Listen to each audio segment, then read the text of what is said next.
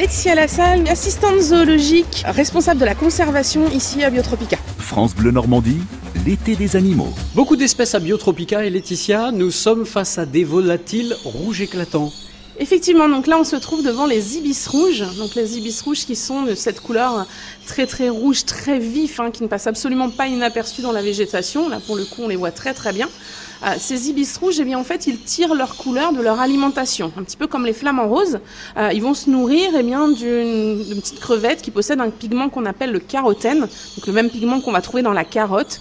Et ce carotène, en fait, les ibis rouges vont l'utiliser pour faire cette couleur rouge hein, très très forte donc nous ici en captivité dans les eaux, eh bien on va utiliser une alimentation à base de cette petite crevette avec ce carotène dedans pour euh, nourrir nos ibis rouges. Et donc en fait, euh, si on ne leur donnait pas cette alimentation ou si dans la nature ils ne trouvaient plus ces crevettes, eh bien ils seraient plutôt roses très très pâles en fait les ibis. En ce moment, c'est la période de reproduction chez les ibis, donc on va pas le voir forcément à leur comportement, mais on va le voir physiquement, puisque en période de reproduction, ils sont encore plus rouges que le reste de l'année et surtout ils ont un bec très noir. Le reste de l'année, le bec va être plutôt euh, pâle. Donc là, on a un individu qui est à droite, qui a un bec encore très clair.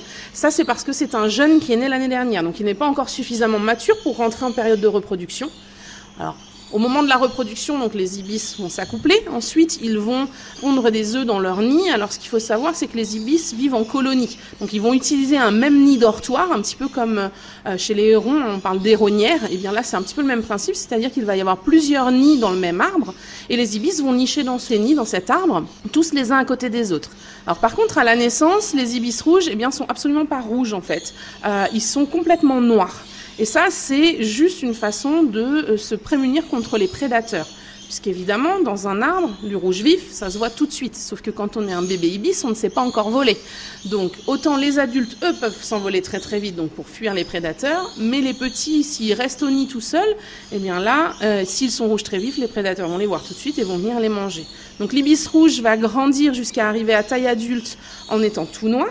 Et ensuite, eh bien, par le biais des mues, il va changer ses plumes pour devenir rouge.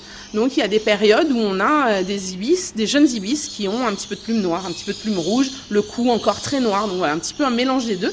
Donc ça, c'est ce qui nous permet de savoir que ce sont encore des jeunes ibis.